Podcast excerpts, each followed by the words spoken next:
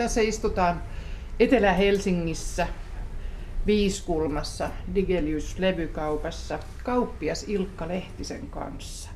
Ja musta on oikeastaan aika outoa kutsua sua Ilkka Lehtiseksi, kun mä oon tuntenut sut aina emuna ja niin tuntee myöskin sun laaja asiakaskuntas. Mutta palataan tähän myöhemmin. Tämä on sun valtakuntasi, Evo, tämä kauppa. Ei ihan mikä hyvänsä kulmahuoneisto rööperiläisessä kivijalassa. Kerro, miltä tuntuu astua tänne joka aamu, kuutena aamuna viikossa ilmeisesti astut tänne varhain aamulla. Mikä tunne sulla on silloin? No mulla on semmoinen tunne, niin kuin mä tulisin siihen mun varsinaiseen kotiin. Onhan mulla koti, mutta niin kuin moni on sanonut, että sä käyt siellä vaan nukkumassa, että täällähän sä asut. Ja täällä sä tapaat ystäviä sitten? No tää on se paikka joo, täällä. Mä oon kaiket päivät tavattavissa – tänne ihmiset osaa soittaa puhelimella. Onhan mulla omakin puhelin taskussa, mutta ei se soi ikinä. mutta se, se vaan kuvastaa sitä, että täällä mä oon aina tavattavissa ja, ja tänne ihmiset tykkää tulla myös tapaamaan. Ennen kuin me siirrytään sun ää, kotialbumin kuviin, tai Pinon kuviahan tässä pöydällä on, niin tuota, kerro lyhyesti, mitä, mitä Digelius tekee, mikä, mikä levykauppa tämä on? Tämä on niin kuin CD-levyjä, LP-levyjä, savikiekkoja, muussakin muodossa musiikkia myyvä liike, joka erikoistuu toisaalta jatsmusiikkiin, toisaalta kansanmusiikkiin, tämmöiseen etniseen ja folkkiin ja myös klassiseen rock- ja pop-ala on ehkä vähän vähemmistönä. Se on ehkä enemmän tämmöinen ihan oman tyylinen mutta nämä äsken mainitut musiikin sarat yritetään hoitaa parhaalla mahdollisella tavalla ja nimenomaan ö, toimien sillä lailla, että eniten tykätään asiakkaista, jotka tulee ovesta sisään, saa sitä puhelimellakin soittaa, lähettää vaikka pullopostia. Meidän verkkokauppa toiminta on jonkunmoista, mutta kun siinä ei ole kaikkia näitä nippeleitä, suorastaan vaan murto-osa kaupan valikoimasta, niin se ei ole se pääasia, mutta sitäkin yritetään kehittää. Mm, mutta nyt lähdetään hahmottaa sun elämää viiden valokuvan kautta ja sitten vähän tulevaisuutta kuudennenkin kautta. Aloitetaanko lapsuudesta? Vaikka. Tässä mustavalkoisessa kuvassa on vanhempi naisihminen keskellä ja kuusi erikäistä lasta ympärillä. Mikä tämä tilanne on? Tämä on mun äidin äidin eli mummon 60-vuotispäivä. Ei kun 65-vuotispäivä. Tosiaan, mutta se on vuonna 60 tapahtunut. Tämä tilaisuus meni vähän vuodet sekaisin. Otettu tällainen potretti Roihuvuoden Strömsissä, jossa mummon ympärillä on kaikki lapsenlapset. Aivan ihana kuva. Tässä on kaikki hänen lapsenlapsensa. Joo, häne, heillä, hänellä oli vain yksi lapsi, eli mun äiti ja, ja, äidi, ja siinä on äidin lapset. Ja kuka sinä olet tässä kuvassa? No mä oon se vanhin ja koomein.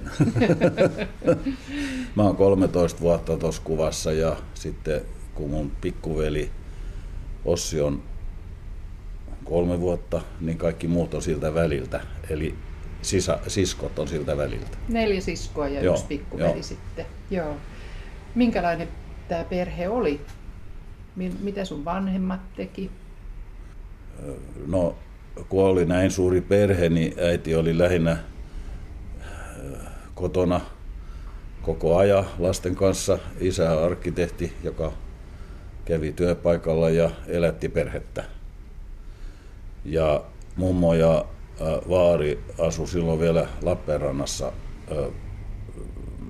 miltä suunnalta sekä isä että äitikin oli kotoisin. Ja, mutta oli nyt juhlapäivänä käymässä meidän luona Strömsin kartanossa, joka oli ihan fantastinen paikka pikkupojan asua.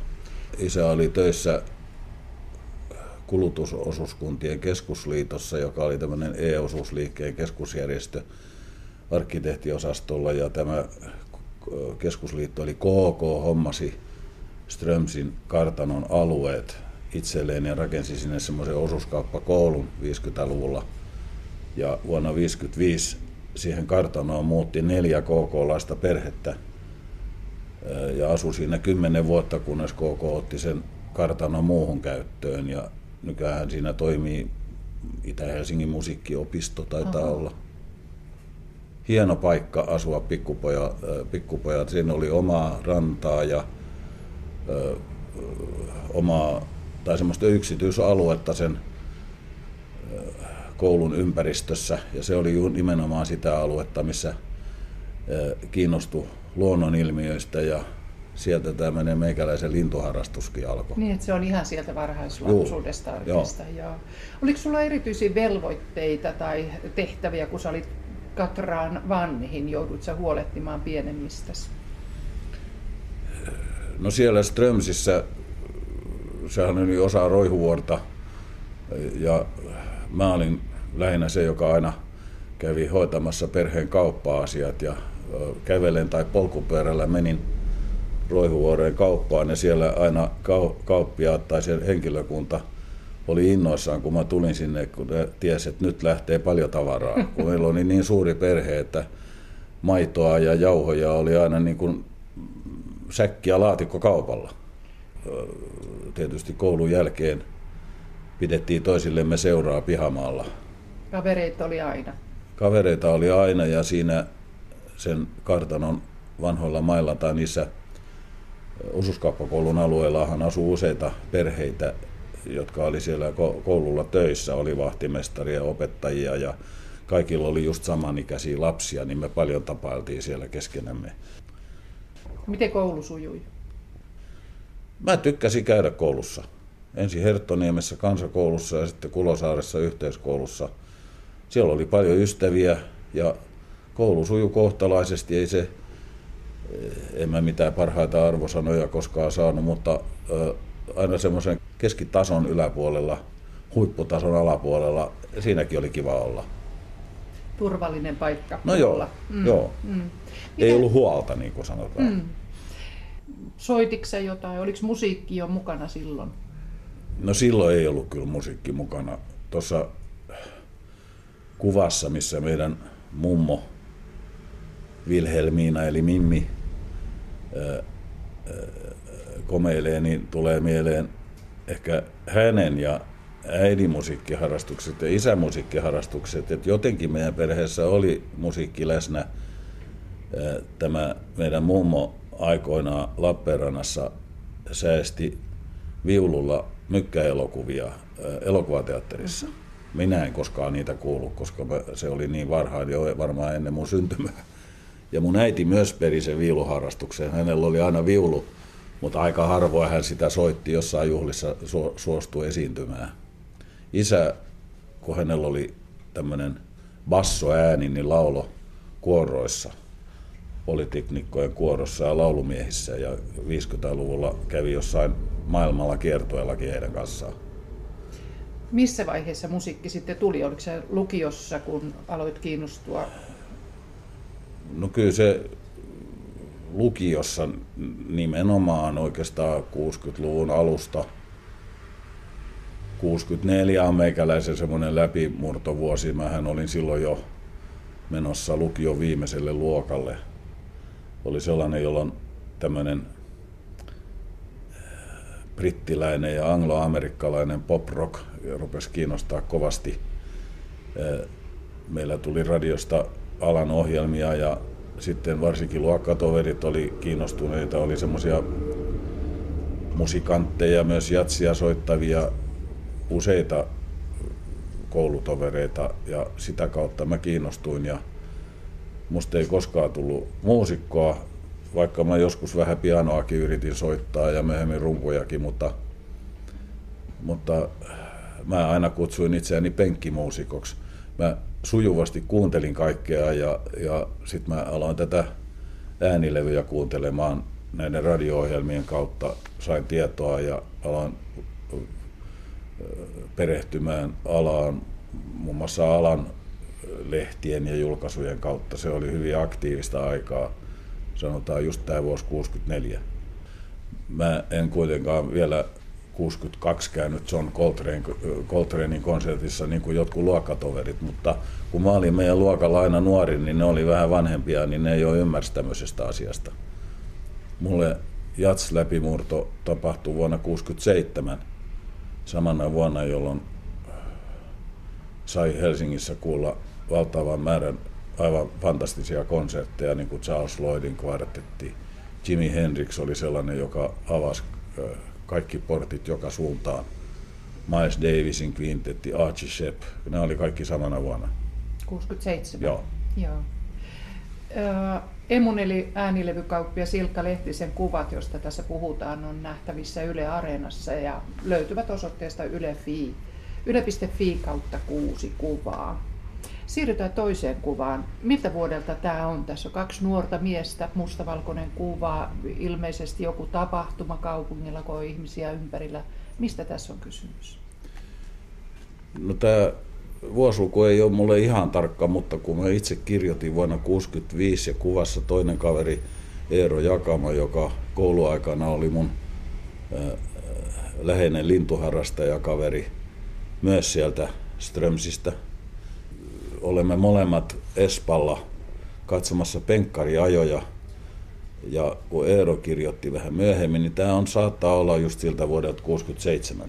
Mutta merkittävää tässä kuvassa on se, että mulla on kainalossa LP-levypaketti, jossa lukee Fragile, Joo. särkyvää. Ja tämä osoittaa, että jo tona vuonna mä näitä levyjä roudasin ja kauppasin ja jo vuonna 1965 mä tilasin ensimmäisen levyn ulkomailta Englannista postimyyntiliikkeestä.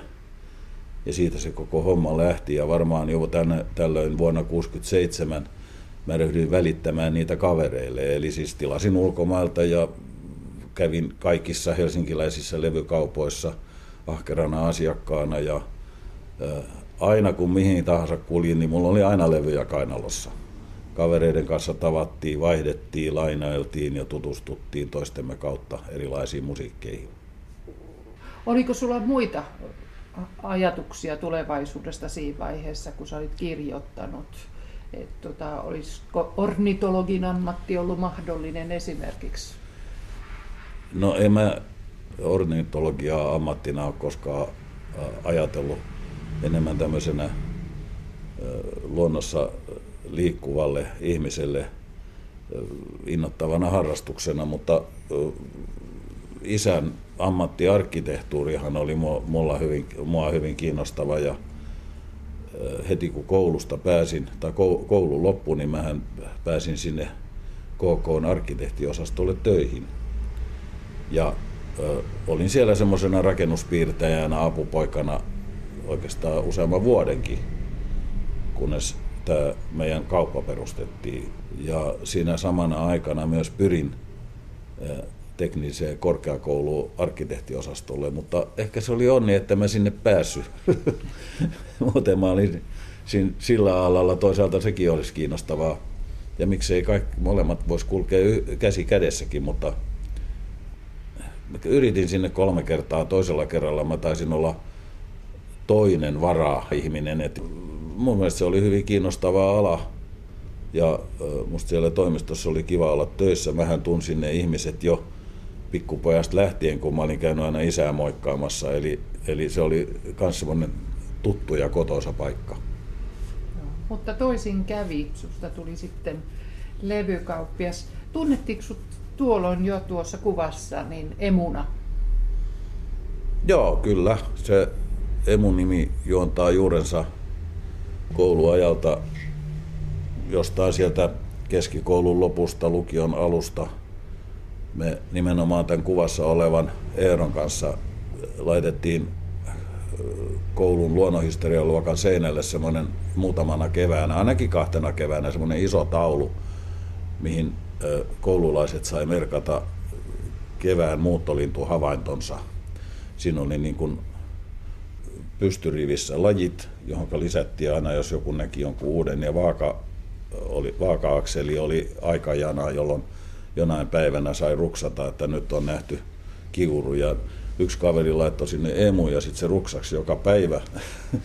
ja sitten hän jatkoi sitä välitunnilla kertoi, että näit sä, kun viime välitunnilla meni 20 emun aura pohjoiseen ja näitä tämmöisiä kaikkia vitsejä se koko aika heitti ja jotenkin se nimi sitten tarttu meikäläiseen, että mua ruvettiin kutsumaan tällä nimellä. Ja mm, siirtyykö se myös kotiin ja kaveripiiriin? No se muuten? siirtyi oikeastaan hitaammin kotiin ja kaveripiiriin. Nykyään kaikki kutsuu sukulaisetkin mua emuksi. Joku yrittää ilkkaa ja, ja korjaa sen emuksi. Ennen vanhaa se oli toisinpäin. Mutta emu on niin vakiintunut, että, että meidän kaupassakin alkuvuosina, mä muistan, jolloin työntekijöiden vaihtuvuus oli suurta, niin yksikin kaveri vastasi puhelimeen ja sanoi, että täällä pyydetään puhelimeen jotain Ilkka Lehtistä, että tiedätkö kuka se on?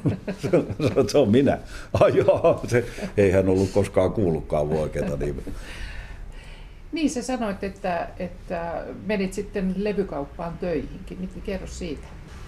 69 mä kävin armeijassa ja 70 mä vielä jatkoin siellä arkkitehtiosastolla ja tämä levy- ja musiikkiharrastus syveeni ilmeisesti koko ajan. Mä sain sen verran sieltä liksaa, että mä voin ostaa lisää levyjä ja mulla oli jonkunlainen kokoelmakin niitä. Ja mä olin jo kaikissa Helsingin kaupoissa tuttu asiakas. Ja vuoden 70 alussa asematunneliin perustettiin Tunnelin levyniminen levykauppa, jossa mä aloin käydä heti, kun se oli sinne perustettu, koska se oli siinä lähellä mun työpaikkaakin. Ja sitten uusi kauppa oli aina kiinnostava ja niillä oli kuitenkin sellainen vähän progressiivisempi näkevys tähän musiikkimaailmaan. Ja mä tulin siellä heti tutuksi tietysti ja sitten kun mä yhtäkkiä näin loppukesästä muistaakseni silloin heti vuonna 70 Hesarissa ilmoitukset, että sinne haetaan myymälähoitajaa, koska kun ei ollut siellä tiskin yli sitä sanonut, niin mähän vastasin heti siihen ja mut otettiin sinne töihin. Ei myymälähoitaja vakanssille, vaan sinne otettiin kaksi ihmistä töihin, mutta sinne niin kuin möijäksi. Ja siitä se alkoi sitten se levykauppaura. Ja sen äh, tunnelilevyn aikana, jolloin siellä sitten tutustui muihin alan ihmisiin, niin tuli tämä koko idea perustaa oma kauppa. Miten se lähti liikkeelle? Siellä tunnelilevyn ohessa toimi Pertti Lehto-nimisen kaverin tämmöisen maahantuotiliike, Muusika oli sen nimi, jota rahoitti tämä tunnelilevy omistaja ja Pertti myi tukussa levyjä sekä tunnelille että muille levykaupoille ja sitten se kysyi multa, että, että kun sä tunnet nämä, tämän alan musiikin, niin mä aina annoin sille vihjeet, että mitä levyjä tilataan. Itse asiassa mä tein ne, niin kuin oikeastaan ne tilauslistat. Ja Pertti tilasi ja muuta. Ja sitten Pertin aloitteesta, tai hän sitten sai, että sai sen idean, mitä mullakin oli kytenyt koko aika, että miten jos pantaisikin oma levykauppa pystyy. Ja tunnelissa oli töissä Tiina-niminen nainen, joka oli just lähdössä sieltä pois, niin kysyttiin, että jos hänkin tulisi mukaan. Ja Pertin kautta tiedettiin vuotta aikaisemmin perustettu Digelius Electronics Finland-niminen firma, joka oli Erkki Kureniemen ympärille perustettu firma markkinoimaan nimi, nimisyntetisaattoria, niin heidät pyydettiin myös yhdeksi perustajajäseneksi, jolloin meitä oli neljä ja sitten päätettiin ottaa tämä sama nimi, tämä Digelius, joka tulee kolmesta sanasta digitaalinen ja elektroninen ja Sibelius. Se on heidän keksintöä. Me otettiin tämä nimi käyttöön, joka so, sointui hyvin. Digelius Music on niin kuin kaupan oikea nimi. Ja Digelius silloin perustettiin vuonna 71. 71, joo. joo. Eli mä ehdin olla siellä tunnelilevyssä töissä vajaa vuoden. Niin, Digelius on siis jo yli 40-vuotias ja tässä kohtaa voitaisiin ottaakin tämä iso kuva nyt sitten, ensimmäinen värikuva vaikka sitä ei kuuntelija kuule, mutta näkee netissä. Ää, tässä on isot juhlat menossa. Musiikkiteatteri Kapsakin tiloissa, salissa, reilusti toista sataa ihmistä.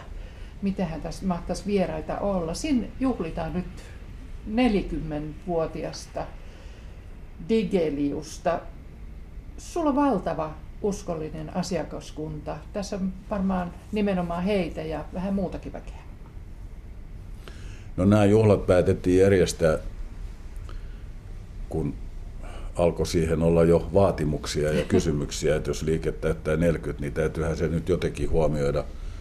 Ja sitten tasan puoli vuotta ennen, ennen juhlia niin tuli tehty se päätös muuten tässä samalla sohvalla istuen, että järjestetään juhlat. Ja siitä se lähti rullaamaan, että se oli puolen vuoden rypistys saada ne kasaan ja paljon erilaisia yksityiskohtia ajan myötä tuli, mutta koko homma päätyi hyvin onnellisesti, eli sinä päivänä kun juhlat oli, niin minäkin saatoin olla ihan rauhallinen, koska mä huomasin, että kaikki toimii, eri ihmiset hoitaa eri asiat ja kaikki on kunnossa, että voi ottaa ihan, ihan rennosti. Juhlaväkeä kuvassa on muistaakseni 173, kun yksi juhlaväen edustaja Laura on tehnyt vieläpä semmoisen kaaviopiirroksen, jossa on kaikki numeroitu. Tuossa se näkyy. Joo, joo, joo tuossa seinällä on niin. joo tämmöinen mustavalkoinen versio, joo. jossa on numeroituna nimettynä ihmiset. Ja tuosta kuvasta puuttuu pari-kolme henkilöä, joka oli myös siellä juhlissa ja sieltä myös puuttuu siellä juhlissa esiinty, esiintyneitä siellä oli Ricky Dick Big Band muun muassa ja siitä bändistä tuossa kuvassa joku pari, pari jäsentä, että ne ei ole vielä tuossa, mutta juhlat onnistu aivan nappiin ja täytyy sanoa, että vaikka siitä on jo viisi vuotta, niin edelleen se antaa suurta onne, onnellisuuden ja tyytyväisyyden tuntoa. Tämä kuva on niin hieno, että joka aamu sitä tulee katsottua ja tulee sellainen olo niin kuin jokaiselle sanoisi päivää ja huomenta ja tervehtis. Idea oli se, että ensisijaisesti kutsutaan kaikki ne, jotka on koskaan ollut missään töissä kaupassa tai tehnyt töitä joko palkalla tai ilman palkkaa, eli nämä olivat ne merkittävimmät henkilöt. Sitten tietysti kauppaa tukeneet pitkäaikaisimmat asiakkaat ja tämmöiset mutta ne, niitä oli vaikea saada kaikki käsiin, koska ei ole mitään sellaista asiakasrekisteriä ollut, että olisi ihmisten nimet ja puhelinnumerot jossain. Että siihen puolen vuoden aikana oli aikaa niitä kaivaa esiin ja äh, ojentaa kutsukortti käteen. Ja sen lisäksi vielä muusikoita, jotka on ollut ahkeria asiakkaita ja samoin semmoisia, jotka on täällä kaupassa, kun konserttejakin järjestetään, niin täällä usein esiintynyt. Ja tämän tyylistä väkeä hän tonne tuli ja sehän tuli hyvin äkkiä täyteen, kun sanottiin, että noin 150 henkeä voidaan ottaa, niin sehän tuli hetkessä täyteen. Ja mä oon huomannut sen jälkeen, että samanlaiset juhlat voisi järjestää toiselle samanlaiselle väkimäärälle, koska niitä yhtä läheisiä asiakkaita lähinnä on saman verran lisää ja on niitä vielä senkin lisää. Eli seuraavan kerran viiden vuoden kuluttua, kun on 50 no, niin kato. sitten niin kuin vähän isompi tila. Katsotaan sitten, joo. Katsotaan sitten. Äh, niin, ihmiset on löytänyt täältä paitsi hyviä levyjä, niin varmaan myöskin keskenään ystävystyneet. Tämä on tämmöinen olotila, missä voi vähän katella ja harhailla ja jutella ja vähän kuunnella musiikkia. Oletko huomannut, että täällä olisi syntynyt tärkeitä ystävyyksiä? No kyllä tämmöiseen tilaan, kun tämä on sen verran suuri ja tässä on vielä tämä hieno sohva, missä voi istuskella, niin monet järjestää tänne treffejä ja erilaisia ö, tapaamisia ja, ja ö, myös toivetapaamisia. Muistan yhden ulkolaisen kaveri, joka tässä käveli edes takaisin ja mä kysyin, että voiko sua jotenkin auttaa, että are you looking for something? Sitten hän katsoi haaveellisena vähän ylöspäin ja yes, I'm looking for a girlfriend. Et sitä voi tähän tulla tekemään kaikenlaista. Aivan, no. joo. Kyllähän minäkin olen tämän 45 vuoden aikana suurin osa ihmisistä, kehen mä olen joskus tutustunut, niin se on tapahtunut tässä kaupassa. Tähän. Tietysti muissa harrastuksissa myös, niin kuin näissä linnuissa ja lentopallossa, mitä mä käyn pelaamassa ja tämmöisissä on, on, on sitten sitä kautta. Mutta tässähän sitä tapaa ja ilman, koska mä täällä aina vietän aikaa. Niin. Moni levykauppa on joutunut lopettamaan ihan tunnettuja isojakin liikkeitä nyt viime aikoina ja, ja levyjä haetaan tai musiikkia haetaan sitten Spotifysta tai muista vastaavista tämmöistä verkkojärjestelmistä. Miltä tulevaisuus nyt sulla näyttää tässä? No sanotaan, että vaikka aika on koko aika kriittistä, mutta silti mä näkisin, että tulevaisuus ei pitäisi olla mikään huolestuttava asia. Eilen mä sanoin asiakkaalle, että tulevaisuushan on hyvä. Tästä levykauppa vielä nousee. Tällä myynnin määrällä, mitä mekin tässä nyt saadaan aikaiseksi ja kontra kulujen määrä, niin jos me sillä pystytään elämään, niin mikä siinä? Tässähän on tietysti semmoinen seikka huomioitava, että meidän kuluthan on tässä suht pienet, kun me silloin 15 vuotta sitten, jolloin levyjä myytiin moninkertainen määrä tähän päivään nähden, niin saatiin ostettua tämä lukaali itsellemme isolla pankkilainalla ja kymmenen vuoden lyhennyksellä ja muuta. Ja yksi onnellisimpia papereita, mitä mulla on varmaan vieläkin tuolla jossain tallella, on se viimeinen paperi, missä sanotaan, että lainan määrä lyhennyksen jälkeen 0,00. Siitä al- al- alkoi heti helpompi aika. Mm. Niin nyt on jopa perustettu vinyyllikauppa, vinyyleihin kokonaan erikoistuneita levykauppoja, jopa uusia kauppoja. Onko tässä jotain sellaista, joka, joka sun mielestä voisi viitata siihen, että, että tämä ala elpyy? No ainakin vinyyliala. Silloin kun CD tuli, ja niihin aikoihin oli just ehkä se levykaupan volyymi oli kaikista suurimmillaan 80-luvulla niin, ja vielä sen jälkeenkin, niin isot levyyhtiöt yritti suorastaan tappaa vinylin. Mutta pienet ei suostunut siihen.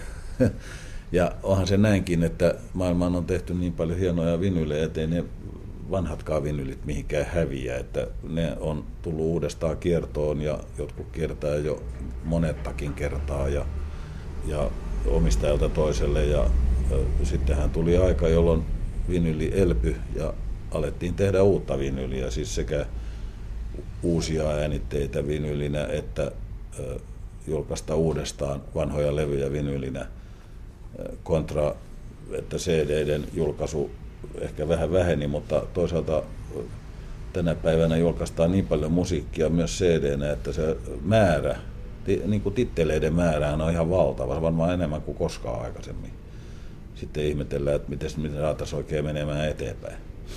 Mm. Ja äh, vanhoihin tai ylipäätänsä LP-levyihin liittyy myöskin se hieno kansitaide, mm. mikä ei ihan samanlaisena ikinä voi toistua no. pienemmässä formaatissa. Että varmaan sekin on yksi houkutin. Onhan se. Se on ollut aina. Sitten kun itsekin tässä on ikääntynyt ja moni asia, on ikääntyviä asiakkaitakin, nuoriakin onneksi on, jotka näkee jotain, niin kun huomaa, että ikääntyvä asiakas ei näe lukee, mitä siinä cd kannessa oikein sanotaan. Vinylin koossa sen näkee. Mutta yleensäkin kansitaide tuossa koossa on, on niin paljon hienompi ja näyttävämpi juttu. Täällä kaupassa varmaan tapahtuu useamminkin kaikenlaista jännittävää, niin kuin nyt tässä meidän edessä on tämä pienen karitsan kuva, johon liittyy mielenkiintoinen episodi. Kerropa, mikä, kuka tämä tyyppi on, pieni karitsa? Niin, tämä kuva tuli tähän mukaan myös vaan osoittaa, kuinka paljon maailmassa voi tapahtua hienoja ja rakastettavan mukavia asioita. Tuossa joku aika sitten, tai siitä on melkein tasa vuosi, yksi kaveri heitti tuohon lattialle tai toi semmoisen ison kassillisen CD-levyjä ja sanoi, että nämä on sun, mä en niitä enää tarvii ja häipy äkkiä ennen kuin mä ehdin mitään sanoa. Mä katsoin ne läpi, siinä ei oikein ollut kaupan myyntiin kelpaavaa oikein mitään, mutta samanaikaisesti taisi olla ihan sama päivä. Lieksasta, Pohjois-Karjalasta, jossa herra kysyi, mahtaisikohan meiltä löytyä ranskalaisen oleja Joe Dassanin CD-levyä. Ja mä vastasin, että just tähän tuli tällainen levyläjä, jossa oli yksi Joe Dassanin levy, että saanko lähettää sen teille ilmaiseksi. Herra vastasi, että onpas tämä nyt jo erikoista, että oikein ilmaiseksi halutaan lähettää, että tämähän on ihan poikkeuksellista. Että, ja antoi osoitteensa ja sanoi, että hänen tyttärensä, kymmenvuotias, on tämän Joe Dassanin perään ja vieläpä kaksi kappaletta mainitsi, jotka molemmat sattuu olemaan sillä CD-levyllä.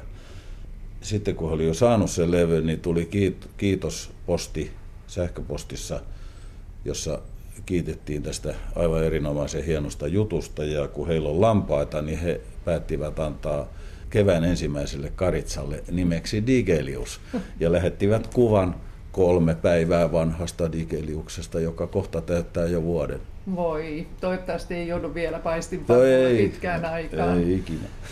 Pieni Digelius. Joo, se oli, Joo. se oli niin ihana juttu, että sitä, se oli pakko tämäkin kuva näyttää tässä. No niin, tämä tuli vähän niin kuin ekstra. Joo. Nämä kaikki Emu Lehtisen kuvat on nähtävissä Areenassa tämän ohjelman yhteydessä ja löytyvät myös yle.fi kautta kuusi kuvaa osoitteesta. Ja mä nyt sitten laitan tämän vähän niin kuin ekstrana sinne sinne tota, sivuille. Siinä on pieni artikkeli myöskin sitten näistä taustatiedoista, niin laitetaan se salaa sinne, vaikka se nyt ei sisälly näihin varsinaisiin kuuteen kuvaan. Ja nyt sitten on vuorossa neljäs kuva. Tässä kaunissa kuvassa on kaksi pientä poikaa ja toinen heistä on oma poikasi Timo. Ja toinen on... Toinen on mun kummipoika Tatu voisi sanoa, että tässä on mun rakkaat lapset. Timo on tänä päivänä 30 vuotta, Tatu on vuotta vanhempi. Eli Tatu syntyi ensi perheeseen, mun oikein hyvään ystäväperheeseen ja mut kutsuttiin kummisedäksi ja siitä asti ollaan oltu aina tekemisissä perheen kanssa ja, ja Timo syntyi vuonna 1985 ja he ovat myös Tatun kanssa hyviä kavereita. Tämä kuva on otettu Järvenpäässä Myllytiellä, missä Timo silloin asui äitinsä ja äidin, äidin kanssa. Ja äh, on siellä Tatu kanssa äh, kylässä ja pojat seisovat talon seinää vasten hauskan näköisinä ja Timolla on vielä tämmöinen äh, nalle sylissä. Mm. No sä oot sanonut, että kauppa on ikään kuin sun perheesi, että sulla ei ole niin kuin perinteistä perhettä ollut, että sä oot yksin eläjä ja näin. Onko tässä jotain tekemistä sen kanssa, että sulla on, sä oot, äh, sun lapsuuden perhe on kuuslapsinen ja näin, ja sä halusit niin kuin yksinkertaisemman kuvion? Voihan se näinkin olla. Ehkä mä oon ollut liian kranttu, tai en mä nyt kranttu ollut, mutta ehkä mä, ehkä mä pitän olen, tai pidän luonnettani semmoisena, että mä en ole koskaan halunnut oikein sit sitoutua. Se, se on se seikka, mikä tässä on ilmeisesti se, joka on vaikuttanut siihen, että mä koskaan perhettä perustanut, vaikka lapsikin on tullut. Ja onhan mulla ollut naisystäviä ja pitkäaikaisiakin ja muuta, mutta ei koskaan ole ollut semmoista suhdetta, että olisi koskaan asunut kenenkään kanssa yhdessä.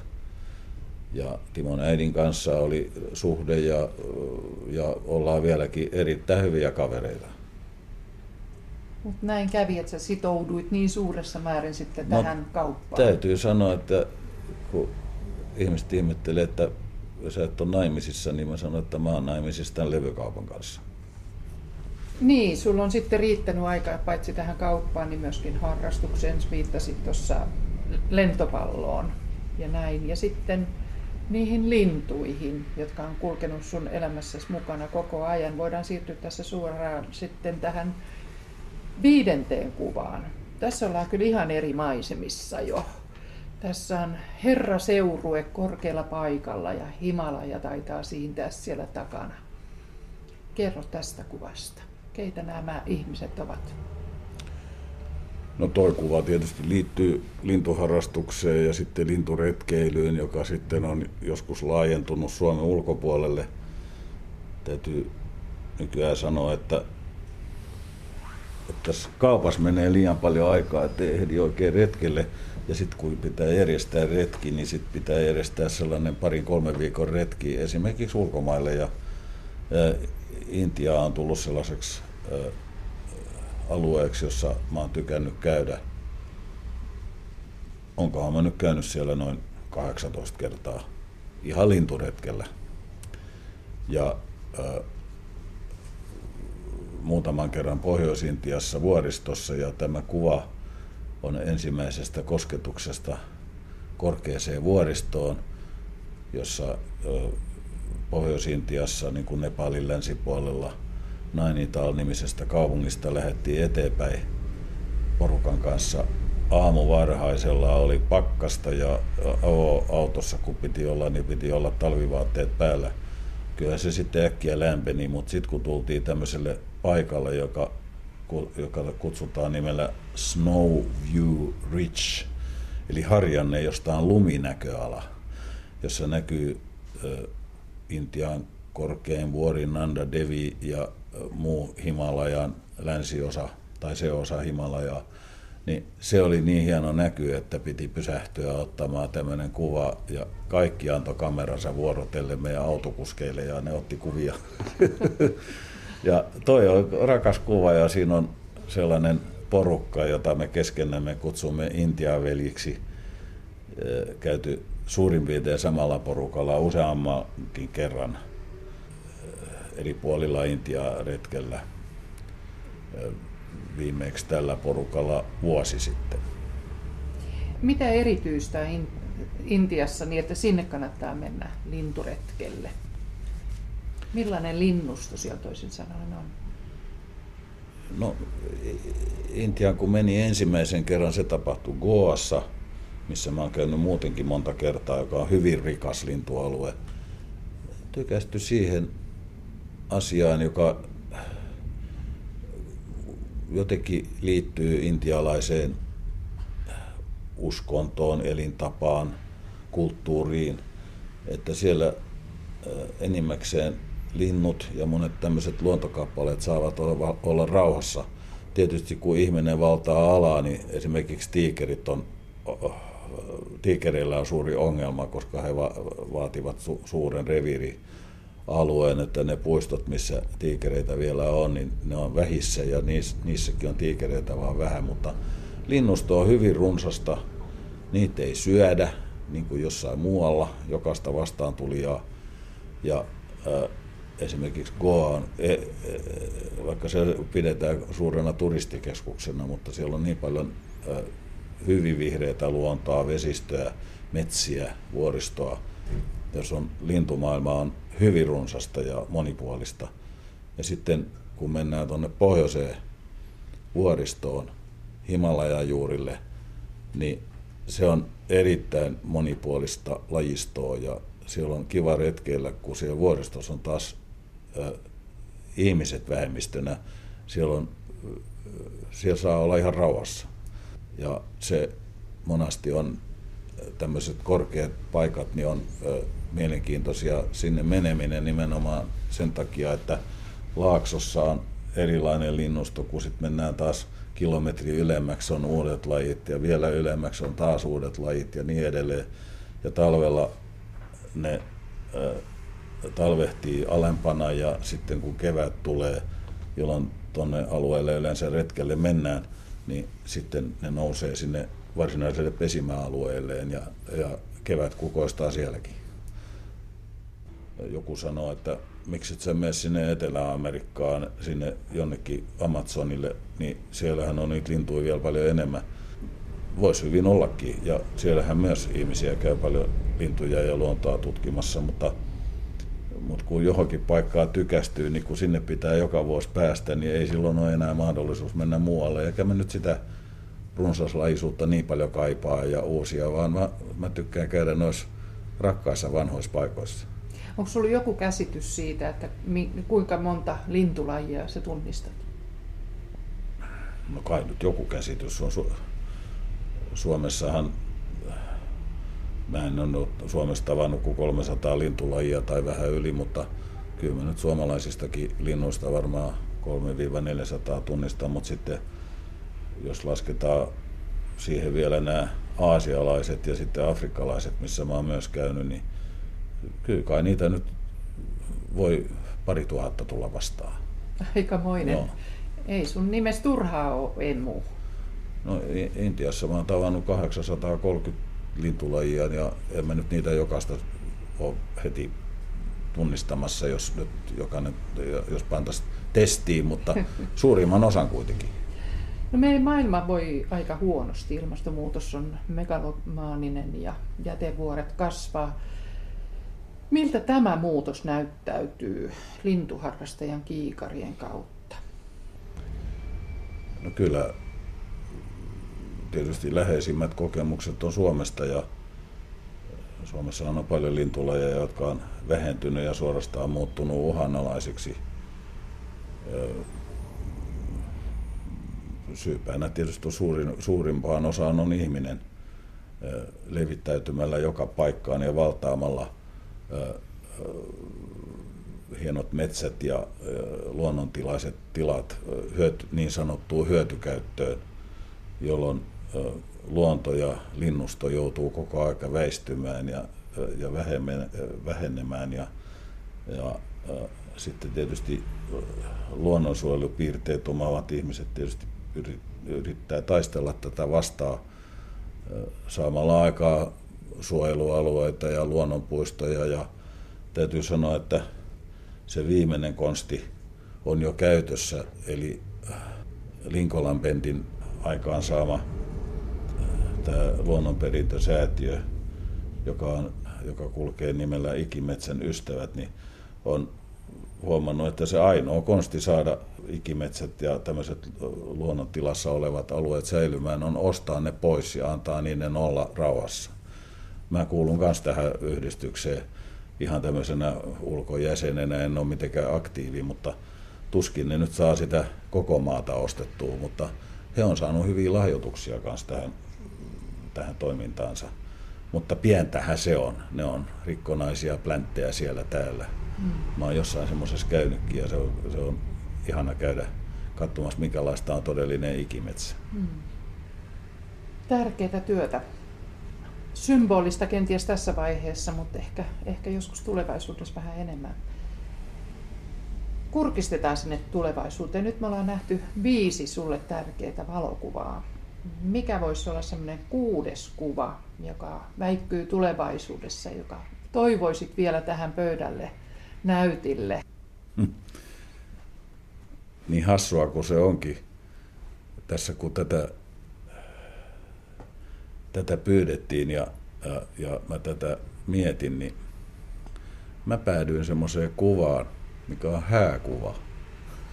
Okay. mä en tässä iässä nyt sitä voi toivoakaan tai olettaakaan, että tässä yhtäkkiä löytyisi sellainen elämänkumppani, josta niin hääkuva syntyisi.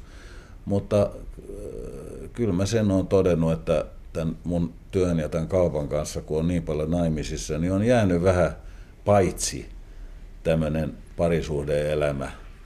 Ja mä en katsoisi ollenkaan huonoksi tätä toivekuvaa, että se voisi olla vaikka hääkuva tulevaisuudessa tai sitten se olisi tapahtunut jo aikaisemmin. Tämmöinen. Aika jännä, eikö niin? Jännä ja hieno. Kiitos Emu. Kiitos.